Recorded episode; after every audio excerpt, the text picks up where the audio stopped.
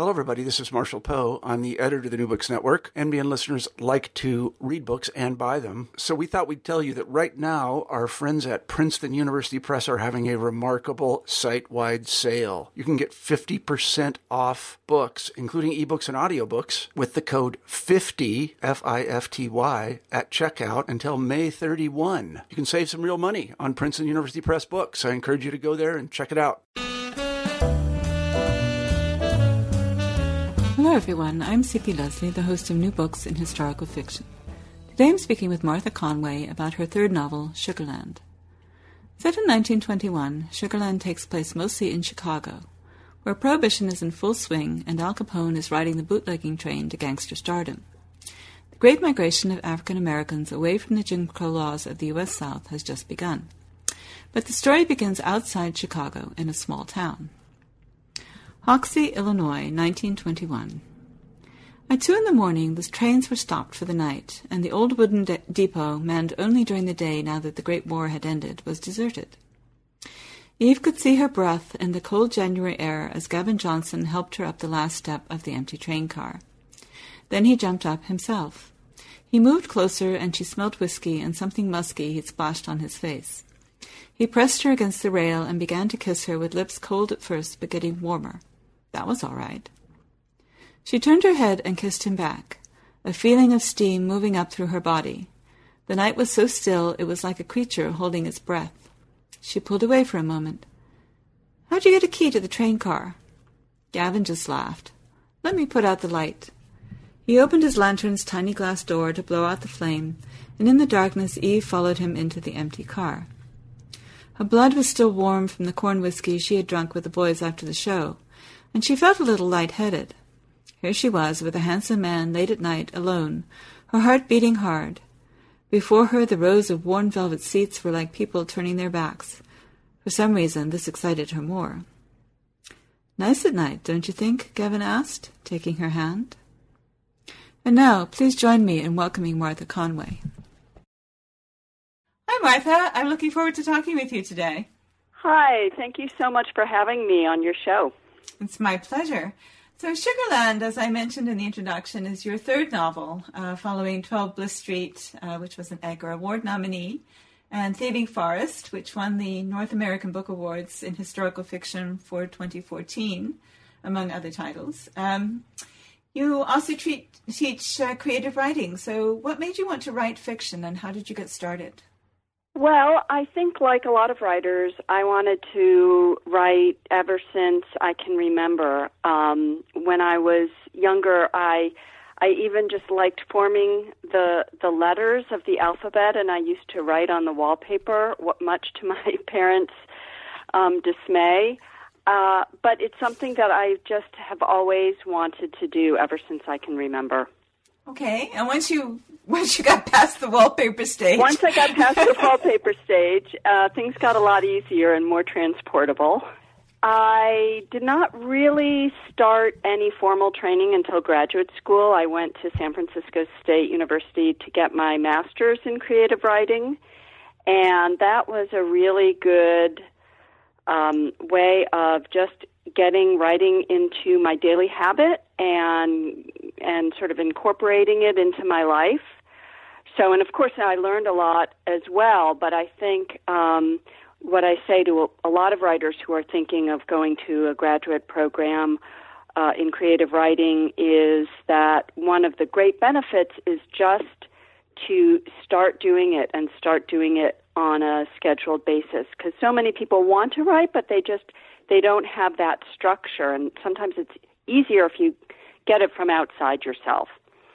So that's how I began. I I uh, I went to graduate school, and then I was just uh, writing by myself. But I always had writing groups. You know, they would sort of change as people came in and out. Um, but I think that's another important factor, at least for me, was getting feedback and feeling like I was not writing so much in isolation because writing can be a very solitary, I mean, it is a very solitary process, but it doesn't have to always be that way. Yeah, I think, I mean, I think it it makes a difference if you have the right group, but the right group is enormously useful. I have a wonderful critique group which has been together now for eight years, and it really made all the difference to my writing because apart from anything else, it's really hard to get out of your own head. It's hard to see what other people don't get from the description on the page, and and I've I've needed to have that feedback that you know I didn't understand why this character was doing this. I didn't understand what was happening here um, because it's easy yeah. to fit in too much information, but it's also easy not to give people enough. That's right, especially when you're doing historical fiction, because there's so many great details, and sometimes I know I get focused on something I really want to write about, and I, I, it doesn't occur to me that there's anything confusing about it. So, yeah, it's great to get that feedback. So, um, for 12 Bliss Street, that's not a historical novel. Tell us a little bit about that, what the big idea is there. Sure. Well, 12 Bliss Street is um, it's a mystery, and it's set in modern day, or what was then modern day San Francisco. And before that, I had been writing literary short stories, and I'd gotten them published in magazines, but I felt I felt as though, even though I loved reading literary fiction for myself as a writer, I wanted to write about something that really happened. Um, that's how I put it to myself. I wanted to write a, a story where something happens. And I had been reading a lot of, um, I'd been reading a lot of mysteries, and these days I sort of say to a lot of writers, no matter what you write, it's great training for yourself as a writer to write a mystery because there are so many parts of mysteries that in some way or another are the same parts as any other kind of novel. And I did not know that it was chick lit when I was writing it. that was something that my, my publisher told me. And for me, it was more just uh, writing a mystery where you had to layer in clues and you had to layer in details. And basically, you know, the way I think of it is it's how I taught myself the fundamentals of moving a plot forward. Um, just very briefly, the plot is it's a sort of tongue in cheek story about a woman who's tired of her boss and she's tired of her landlord and and even her ex-husband they're all kind of disrespecting her and she decides to take control um, and then gets more than she bargained for so that's the sort of background of it. And and so layering in how she how she develops as a character within that mystery i think is was really good training for any kind of novel writing. Yeah i think that's a really good point. Um, it was described in one of the quotes on your website as a funny upbeat chick, a funny upbeat chick lit mystery which i thought was a really fantastic combination of things. Yeah yeah so uh, from there, you jump back uh, in time for Thieving Forest, which I actually must have seen on um, one of my Amazon.com recommendations or something, and I was too busy at the time to pick it up. But I thought it looked really interesting, even the first time I saw it. And now, of course, I'm talking to you about it, which is even better. But uh, tell us how you got from modern day San Francisco to the U.S. frontier.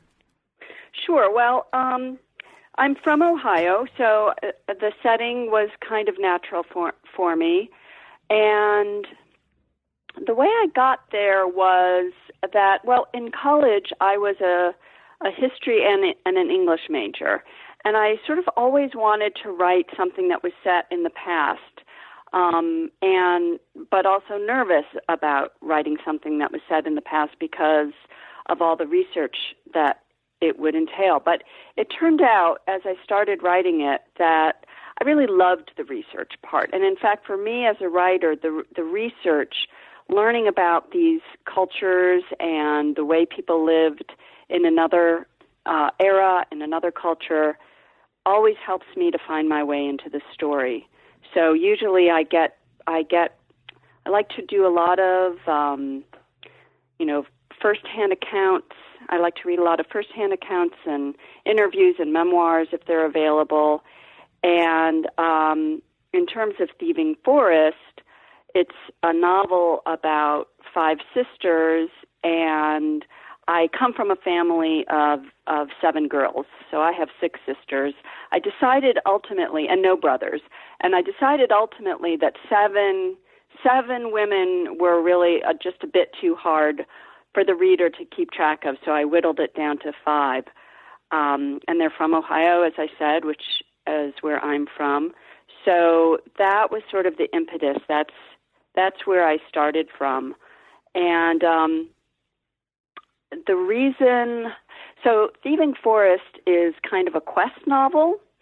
Um, four sisters are kidnapped, and one goes out looking for them. So, the youngest sister is the one who is looking for her four older sisters, and uh, and along the way she changes. Again, I always try to build in character change, no matter what kind of novel I'm writing.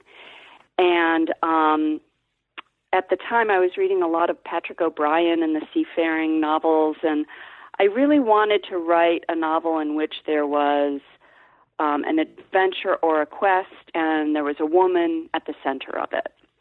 And so that's what Thieving Forest became. That's great. Uh, now, St. Martin's published the first novel, um, and the other two are published by Noontime Books, which is is you. Is that right? Or that's right. Mm-hmm. Yeah. And, and, how did that? Exp- I mean, what made you decide to go that route, and how has that worked out for you? It's been really, really wonderful and empowering, and interesting and hard, and um, time consuming. it's been a lot of things. Uh, so I started out with Thieving Forest. I tried to sell it in the traditional way. I had an agent and so on, but it didn't happen um, my agent was really very, very supportive, and she said that she really believed in Thieving Forest. She believed that there were readers out there for it. And so let's see, this was around 2013, 2014, and I hadn't really considered self publishing before. But I started to look into it, and of course, I live in San Francisco in the Bay Area, so there's there's a lot of um, there's a lot of technical expertise. So that piece of it, I felt like I could get help with or or learn. And um, as I started to look into it, I realized that I really, I it was something that was possible, and it was something that I wanted to do. And I so believed in Thieving Forest. Um, as I said, you know, uh, it was a little bit based on my family, although 200 years prior to when we're living. And it was just a very personal story for me. So I really wanted to feel like that project was completed. And my, my goal was to uh, sell as many copies as I had sold of 12 Bliss Street, which frankly, between you and me and everybody else who's listening, was not very much. Um, so I thought I might be able to do it. And in fact, I sold, I think now it's nine or ten times as many as I had sold with my traditionally published book. So that was very, that was a very positive experience. And, um, and there were a lot of things that really were very satisfying to me, like being able to choose my own cover and what the interior would look like. Now, I didn't do any of that myself because I'm not a visual person. I was sort of like a contractor. I hired out to various people who, you know, were designers. Um, but but having that control was was not something I had my first time around, and it was okay. But it was it was nice and surprising and interesting to have it with Thieving Forest. That's great. Those are really impressive sales numbers. Um, how did you manage to do that? Well, I I don't know exactly how it happened. I think it it started off slow, and you know with with traditional publishing, they um, they print a certain number of copies and they they send it out to bookstores, and the bookstores have it for about six weeks until, or maybe six weeks, it may be much less, until the new crop comes out and then they rotate, right? And so I found, at least for my book, I really only had that six week window of when I could sell it. And, um, and, and this was even before ebooks. So, although 12 Bliss Street is now available as an ebook, when it first came out, it was only available as a hardcover. So I think that makes it kind of a hard sell for an unknown writer. Um, but Thieving Forest came out as an ebook. It came out as a as a paperback. Um, it came out as a as a hardcover all at the same time, and since it's print on demand, it can stay available forever. So even though it started off slowly, it started snowballing around um, the Christmas 2015, and then there are a lot of ways to promote your books online these days, which weren't available for 12 Bliss Street. Um, you can put it on sale. You can get a promotion from a promotion company like Fussy Librarian or BookBub. Um, all of those things really help to get the word out there. And I think once people start reading a book, if it's a good book, they start to tell their friends. You know, that's really what you want to happen. In fact, I heard somebody recently say um, at a, on a panel I was on, she said, you know, books are really sold through word of mouth. And I thought that's very true. However, word of mouth these days is not just your next door neighbor, it's also Twitter and Facebook and Pinterest and every other kind of social media you and people like you might might be uh, looking at every day. So I think all of those factors really help to make it a success. Well, that's good to know. I mean, yes, I think you're absolutely right that books are sold by word of mouth, and the problem, I think the the problem you have as a new author, if you're trade published, is as you say, the six weeks. I mean, that's hardly any time to discover anybody, and God forbid, you know, that you should that your book should come out the same time as some big bestseller. Uh, but the hard thing about being self-published is just getting the word out, getting enough people to hear you that when they start to tell their friends, it snowballs, as you say. So congratulations, that's really good news. Thanks, thank you. So uh, this brings us to Sugarland, um, which is the main topic of our uh, interview today, and it's again, it's it's still historical fiction, but it's very different from Thieving Forest uh, in, in terms of its subject matter. What drew you to this story? Well, um, I love the 1920s. It takes place in the 1920s, and I love the setting. I love the atmosphere. I love the slang. I love what people wore. Um, I think that's what initially initially drew me, and I just had a really fun time writing about all of that. Um, one of the things that I wanted to do was write about jazz, very early jazz, because I've always really responded to that music. I, I see stories when in my head when I hear that music, just like so many other people. I I feel like it touches me on an emotional le- level, maybe more than any other kind of music, at least for me and so I I just I wanted to write about it and I wanted to try to write about music which I had never done before. I, I'm not a musician by any means. Um, but I did start taking piano lessons from my children's teacher about a year ago, and um, it is hard. It is so hard, but it's so rewarding. And I think because I'm not a real musician, I think that my writing about music was sort of a way that I got to be a musician in my head for a little while. It is really hard. I haven't taken piano lessons since I was in high school, and I took it, you know, the sort of classical stuff, which is really hard, for a couple of years. And then I had this guy who I guess he played in bars and things like that.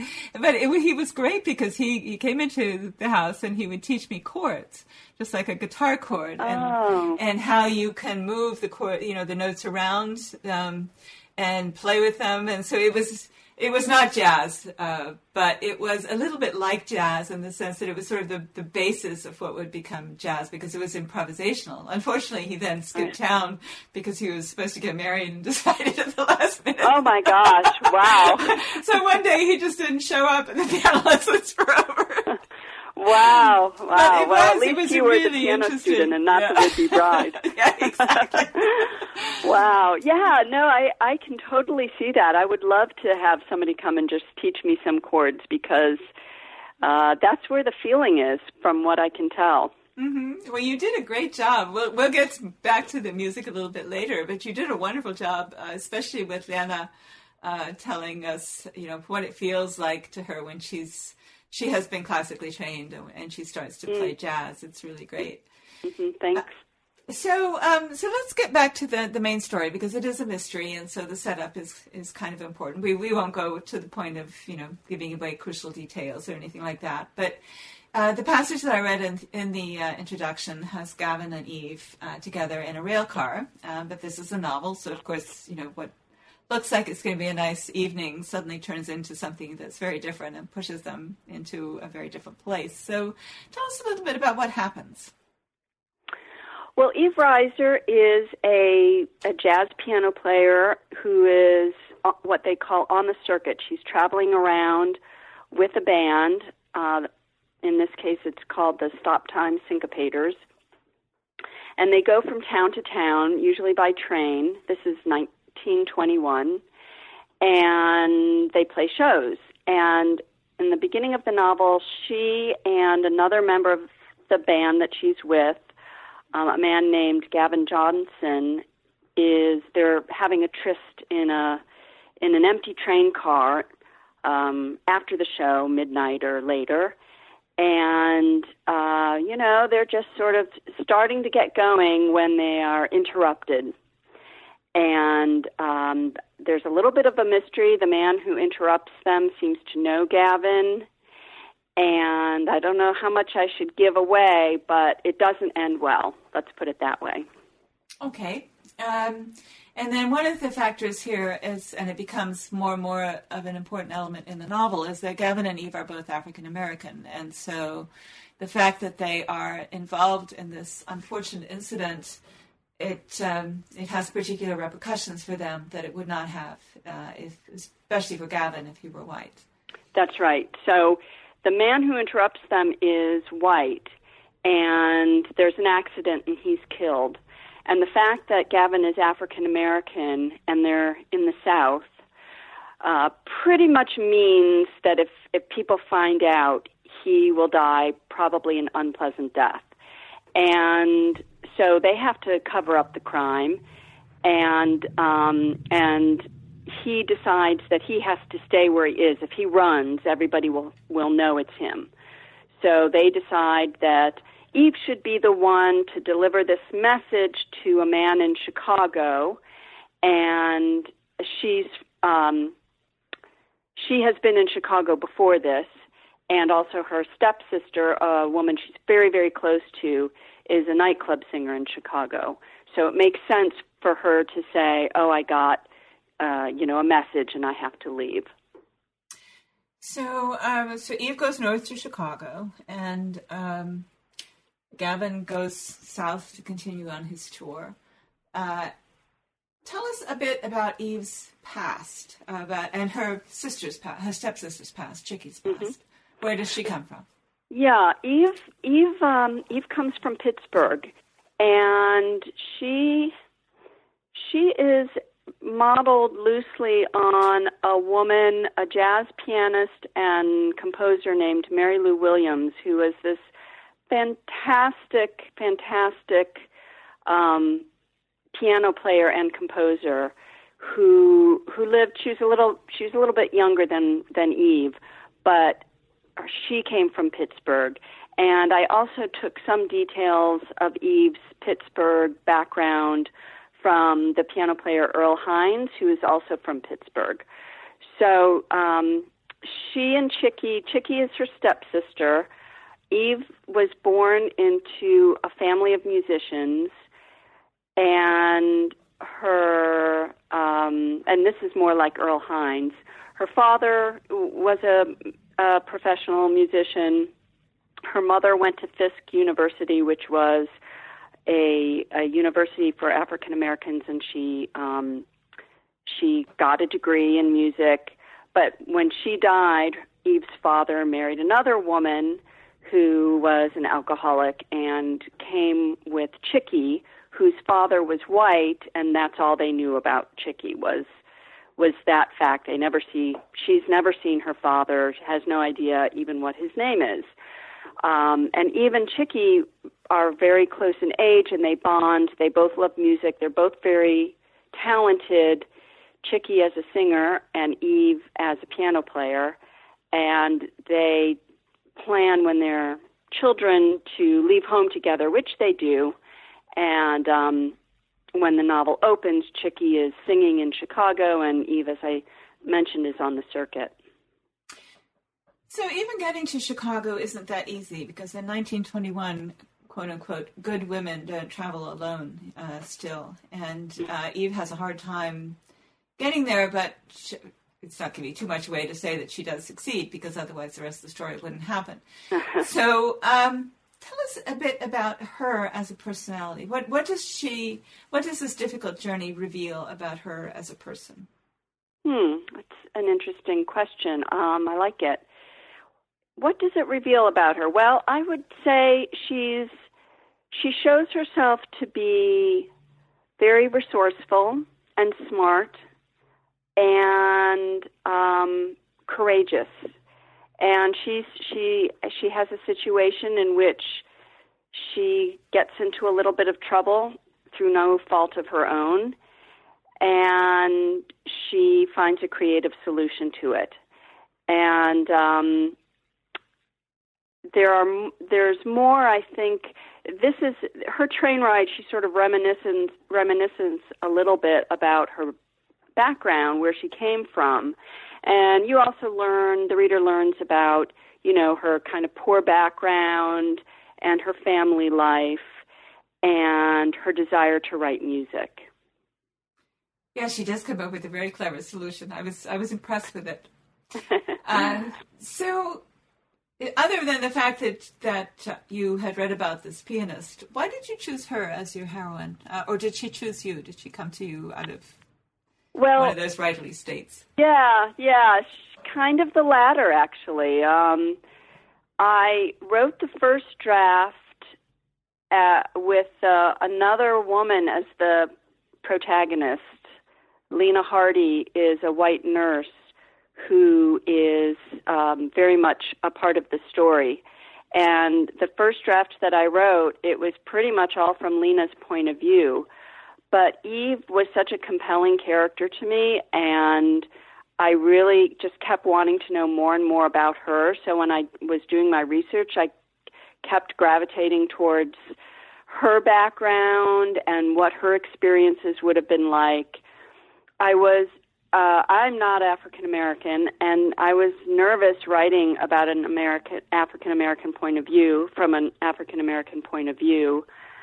Um, but I thought I would try it because that's what writers do. We ha- we have to try these things, and um, and I think that it's good to you know they say write what you know. Well, I like to write what I don't know because then I feel like I understand something a little bit better than I had before. So when I was deciding to to make Eve the main character, I mean, there were so many things I liked about her. I liked her resourcefulness.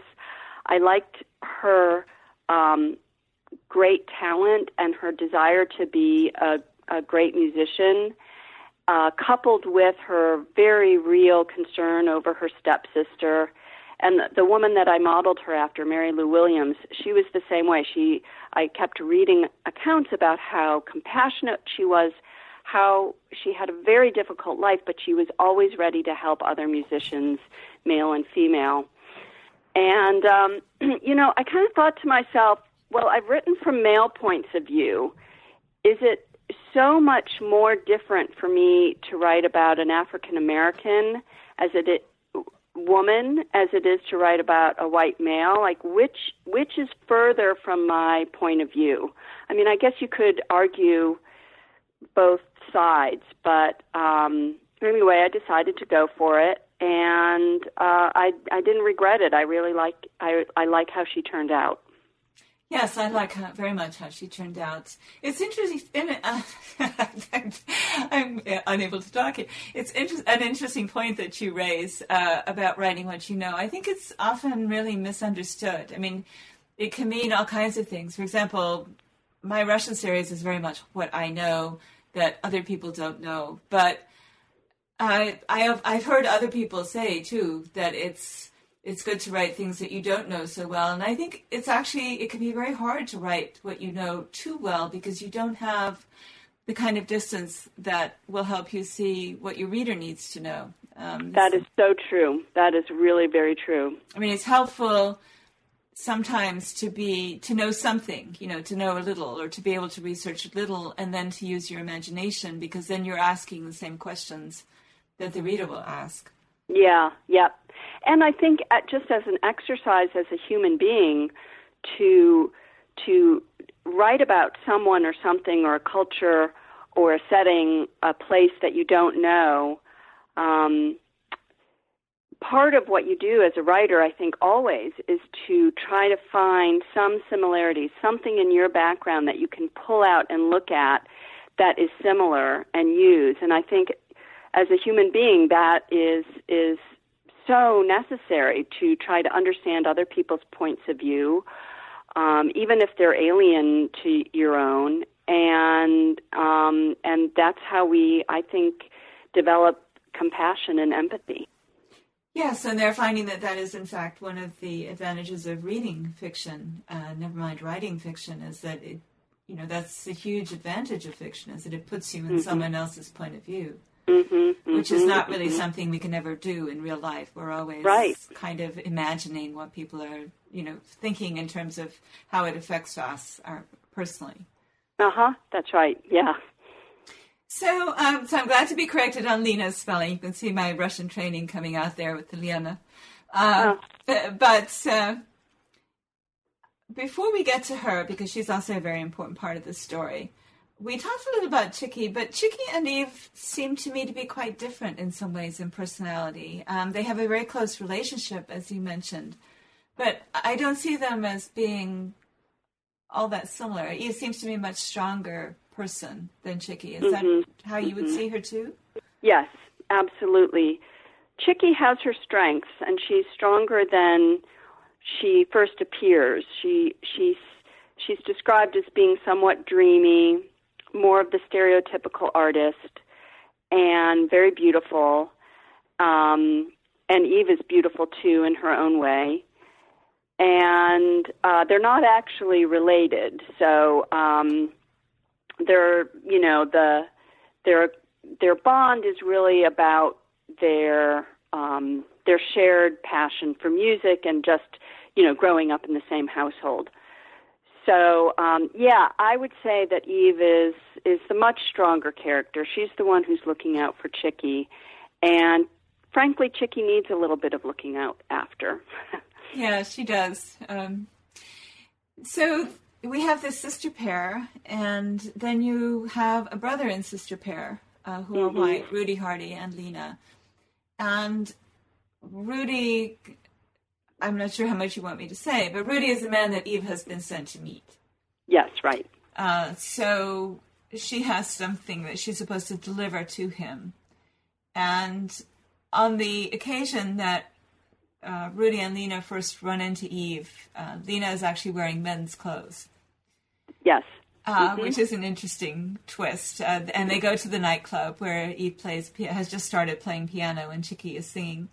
And this, again, is like a, a window onto the past of 1921. What is it about going to a nightclub that requires her to dress in men's clothes or makes it advisable to dress in men's clothes? Mm-hmm. Well, she she does it um, on a bet first of all, but once she once she does it, she dresses up in her in her brother's old army uniform and goes to the club with him and a couple of other friends. And once she's there and she's in the guise of a man, it's probably no surprise that she f- feels um, a sense of freedom that she hasn't felt before. And of course, it was much more constrained for women back then. They couldn't really go to a club by themselves. They couldn't, as you say, really travel by themselves. Um, and in some ways, sometimes it was even there were even more constraints on white women than there were for African American women. For instance, you would never you would never at that time see a white woman on stage performing um, jazz unless she came from a very very strong jazz family like um, the Teagardens. There was a woman, I think it was Norma Teagarden.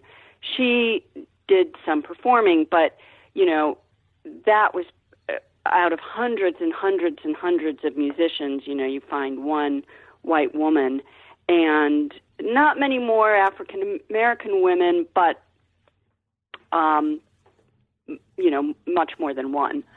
So so Lena really does feel a sort of opening up of possibilities when she dresses as a man and her companions leave and she decides that she can stay, which she never would have done if she was dressed in a dress.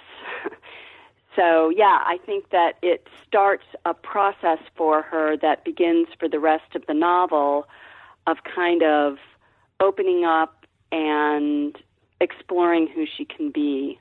Um, and coupled with that, it's the first time she's ever heard jazz music, and it just blows her away, and she wants to hear more. She she was a classical piano player. She stopped after she had an accident and couldn't go to her piano lessons anymore as a child, but she still carries with her the love of music.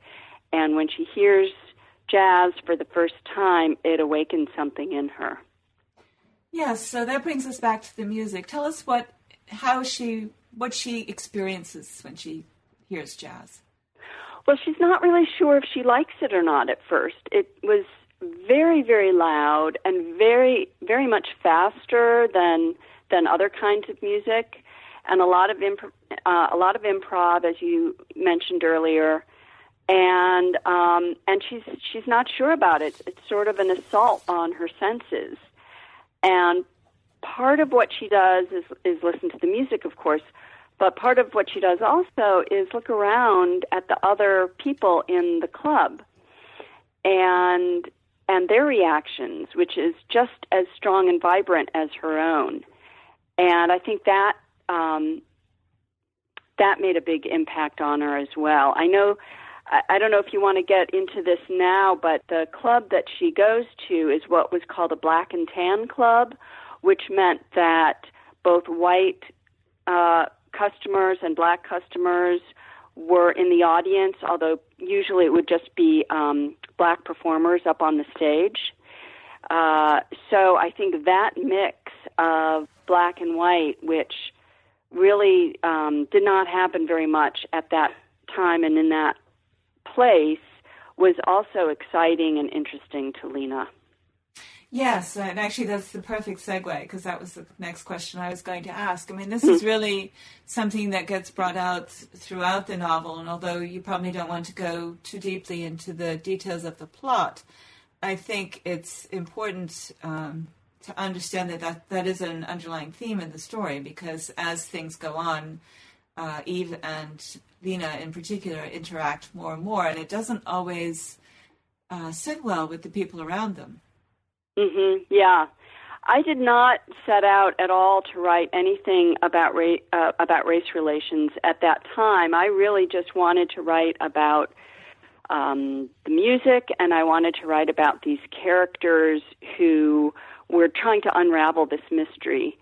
And um, but as I kept doing research, I kept hitting roadblocks. You know, well, as an African American woman, you know, uh, Eve would not be able to do this, or as a white woman, Lena would not be able to do this. So, in order to make it realistic, I had to I had to add in those those uh, sort of those barriers and and bring up the theme of of race relations, um, which is it's a, a tricky theme to handle when it's a sub theme because it's so important and it's so dramatic. And the way that whites and blacks interacted with each other back then as now um, could be so um, incendiary that it really could become the whole plot. And and um, you know, in many books it does, and and it makes for an interesting book. But this one wasn't really that wasn't the main theme. It, it had to stay as a sub theme. I didn't want to ignore it, but I couldn't let it take over either. So it was a little it was a fine line to walk down. Yes, I can imagine it was difficult. Although actually in some ways it's it's very powerful just because it's like part of everyday life. You know, I mm. think if you're really going to write a novel about race relations, it's very difficult to do, and you really have to, if that's your main focus. I mean, you it, that's another kind of fine line that it, to to get all the sides and make them realistic, and because it's such a, a charged topic and so difficult mm. to write. But there is something to be said for just, as you say, not ignoring it, but really just making it, you know, you can't ride a bus without running right. into it. You can't walk into a house um, without it somebody sizing you up to decide whether you belong there. And it, mm-hmm. it that works from both sides. You know, it, it works for Lena as well as for Eve. There are moments when she, people just look at her and like, "What are you doing here?" Mm-hmm. It mm-hmm. makes it very real because it's it's the way that it would you would encounter it in daily life. Right. And I'm sure we've all had those experiences where we've walked into a place and felt people looking at us as though to say, you know, what are you doing here? You're not part of us. So I think that that goes um, into the very core of of um, our, I don't know, human existence, having that feeling. And of course, Eve because she's African American, has that constantly. And because she's a woman, and because she's playing the piano professionally at a time when women, many women, didn't do that sort of thing. Right. Yes, all of those things are true. Um, so, I do want to talk a little bit about Lena and Rudy as personalities, but also at the club, there is uh, there's a character named Marjorie who's just sort of a walk on, but there's also a character named Pin who does become more important to the plot coming on. So could you talk about the three of them have a sort of overlapping, interacting relationships? Yeah, Marjorie is sort of more your everyday flapper kind of character. Um, she's interested in the new clothes. She wants to try out harem pants and you know smoke and she has her short hair. She's very amused by lena who is dressed as a man. Um, she's much more in a way modern and forward thinking in the beginning of the novel than lena is. And and pin is a man who if you want to talk theme thematically he's he sort of represents um, World War One and the Great War, which just ended a couple of years ago.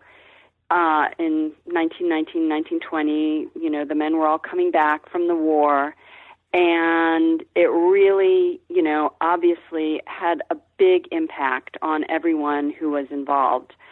And Pin, especially, you know, was in the war and did not really fare that well. He was gassed and um, and came back a little bit bitter about his experience. So I, I feel like part of, you know, another sub theme of Sugarland is that the country, the United States at that time, was was really undergoing this transition from agricultural to industrial, for lack of, of better terms. Um, and it was exciting, you know, the 1920s, exciting and modern and fresh, and also very scary and anxiety producing. And in fact, in a lot of ways, I think there are parallels to our culture right now as we're making the transition from industrial to technological. There's that same excitement mixed with anxiety. And I think Pin kind of represents that. Yes, that's an interesting parallel, and I agree. Now, uh, I was going to ask you one more question, but I think based on where we've come so far, um, I'm going to leave uh, it dangling that this is really, in a sense, the last moment of normalcy in the novel. Um, that what happens after they leave the nightclub sets off the rest of the events and uh, create the actual mystery, even though, as you mentioned earlier, there is an initial mystery that has been set up, you know, with mm. the death of this man on the train. Uh, things really pick up uh, after this moment in the nightclub. And I'm going to ask you instead to, you mentioned research, that you like to do research, that you like to research first person accounts. Uh, I would imagine for 1920s Chicago, there was a lot of information out there. What, what kinds of research did you do? Yeah, there there was a lot of information. Um, well, one of the great sites, which I'm sure you know about, is the American Memory site on the um, Library of Congress website, and there are all sorts of interviews, especially WPA interviews of um, Chicago workers at that time, and African American narratives and women's narratives. And it was wonderful to sit down and and just read through these transcripts where people talked about their lives, you know, in their own words. Uh, another another really great resource that I used was um, a book called well, first it was called 56 Portraits in Jazz, and then later it came out again a few years later, and it was 72 Portraits in Jazz. But it was basically a collection of interviews uh, that a man named Whitney Balliet um, conducted with these jazz musicians, the early ones and the later ones. And that was really helpful because uh, these musicians would explain technical terms kind of in, in, in a layperson's voice because they were explaining it to the interviewee. I'm sorry, the interviewer. And so that was really helpful to just hear how, you know, real jazz musicians at that time thought and talked about their music. So those were two, I think, of my most important resources, as well as I think I mentioned some biographies I read about jazz players and um, and people who had gone through the Great War and came out of it, and Chicago at that time, which was just a bustling city on the verge of greatness. Um, yes, it's lovely to have that kind of information. It sounds really interesting. Um, I, this wouldn't be appropriate for your books, but one of the things I find really useful for the kind of stuff I do are books that are written for children, where you can oh, yeah. see, um, you know, they, they explain in great detail how a fort was constructed or how a castle was built or something like that, because they don't take it for granted that the kids know, and so they really lay out all of those things that those of us who haven't been building forts all our lives or whatever absolutely yeah need. oh i i totally agree in fact for thieving forest there was there was a children's book about a village in i think it was actually canada but a kind of a pioneer village and what people did and I looked at it all the time to figure out like, well, how do they make sugar? Well, how you know, yeah, right. how do they break up salt? right, all that stuff that we would uh-huh. once have known, right? Exactly. Yeah. So I guess musicians trying to explain uh, their craft to non-musicians is is the same kind of thing mm-hmm, at mm-hmm. a more adult level, right? Yeah. So, um, we're going to to close out now, but I remember seeing one quote on your website that I just can't let go without at least throwing it past you. You mentioned that one of the things that someone once told you was never go into a character's mind or heart, and that seems to me like the the opposite of what you want to do in a novel. Yeah, I, I'm sure I don't mention it in in um, glowing terms because I I, off, I also think that that is that's not a rule that I employ. Um, no, I think you said that it was actually the the worst advice you had received. yeah, yeah, yeah, uh, yeah. I think that the the teacher who who who gave me this advice um, you know, really likes a different kind of writing, which is very distant and a little bit colder and more, maybe more cerebral. Um, and I, I feel like for myself as a reader, I want to have a glimpse into those hearts and minds. Um, that's what I read for. Yes, yes, me too. So, what would you like readers to take away from Sugarland? Well, um, I think that I, I mean the way that I think of Sugarland is really it's really a historical mystery. It's it's it has it's it's historical fiction with a mystery. That's what I should say.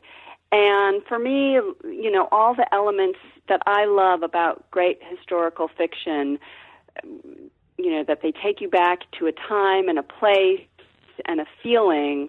I think all of that is really where I put most of my attention um, on Sugarland. And the mystery part of it is important and it moves the story along, but it's not a conventional mystery, I would say. Would, would you agree to that? I would agree to that, yeah. But it is, it, it's a very, I should tell readers, it's a very well told tale. Uh, it moves quickly. I think I read it in two evenings. Um, oh. And it's fascinating because, because it's really this conflict of personalities. I mean, there's there are characters we haven't even mentioned who are quite important to the plot, um, but they do their importance becomes obvious later, which is one of the reasons I didn't bring them up. But the um, yeah, it's it's really a character study that is played out through this this inciting incident with the with the murder in the train car or the death in the train car, mm-hmm. and carries all the way through because of the way that people react to things that are going on around them. So in that mm-hmm. sense, it's not a, you know, it's, it's, not the kind of mystery that ends up with the detective giving a 30 minute talk about who did this and who did that. right. With everybody sitting around the dining room and Which is yeah. ever so realistic. yeah. Yeah. Yeah. I, yeah, that's a nice way of putting it. So, uh, what are you working on now? I am doing my final edits for um, another historical novel. It's it is not a mystery. It is called The Floating Theater, and it should be out next year. And it is a takes place um, in the pre-Civil War era on the Ohio River. And uh, the very brief description is that there's a um, the main character is a sort of a little bit socially awkward costume designer, and she gets a job on this riverboat theater that's going down the Ohio River, sort of a ramshackle flatboat theater. And the Ohio River is the natural division between the North and the South. You know, Ohio's on one side, Kentucky's on the other, and my character gets involved with the Underground Railroad. Well, it sounds fascinating, and I, I can hear your dog in the background. So I, I got a little distracted thinking, there's, there's my dog. No, she's done wonderfully. As everybody knows who listens to this, my cats usually get in the show. They didn't this time, but it's only. uh-huh, uh-huh. Well, I guess there has to be one pet, right? So, Absolutely. So this time it was Nico. so, hi, Nico. Thank you so much for sharing your time with us thank today, Martha. Thank you, Carolyn. It was absolutely a pleasure. And thank you for listening to our podcast. Once again, I'm CP Lesley, and today I've been speaking with Martha Conway about Sugarland. You can find out more about her at www.marthaconway.com. Like us on Facebook, search for NB Historical Fiction, and follow us on Twitter at New Books Histfic. If you do, you'll see each time we post a new interview. You can also find out more about me, my website, and my books at blog.cplesley.com, where I upload expanded posts about the interviews and in general discuss history, historical fiction, and the rapidly changing publishing industry. This year, I have added blog posts about books sent to me that, for one reason or another, don't fit into my interview schedule, so the blog is becoming an extension of this channel. Goodbye until my next conversation about new books in historical fiction.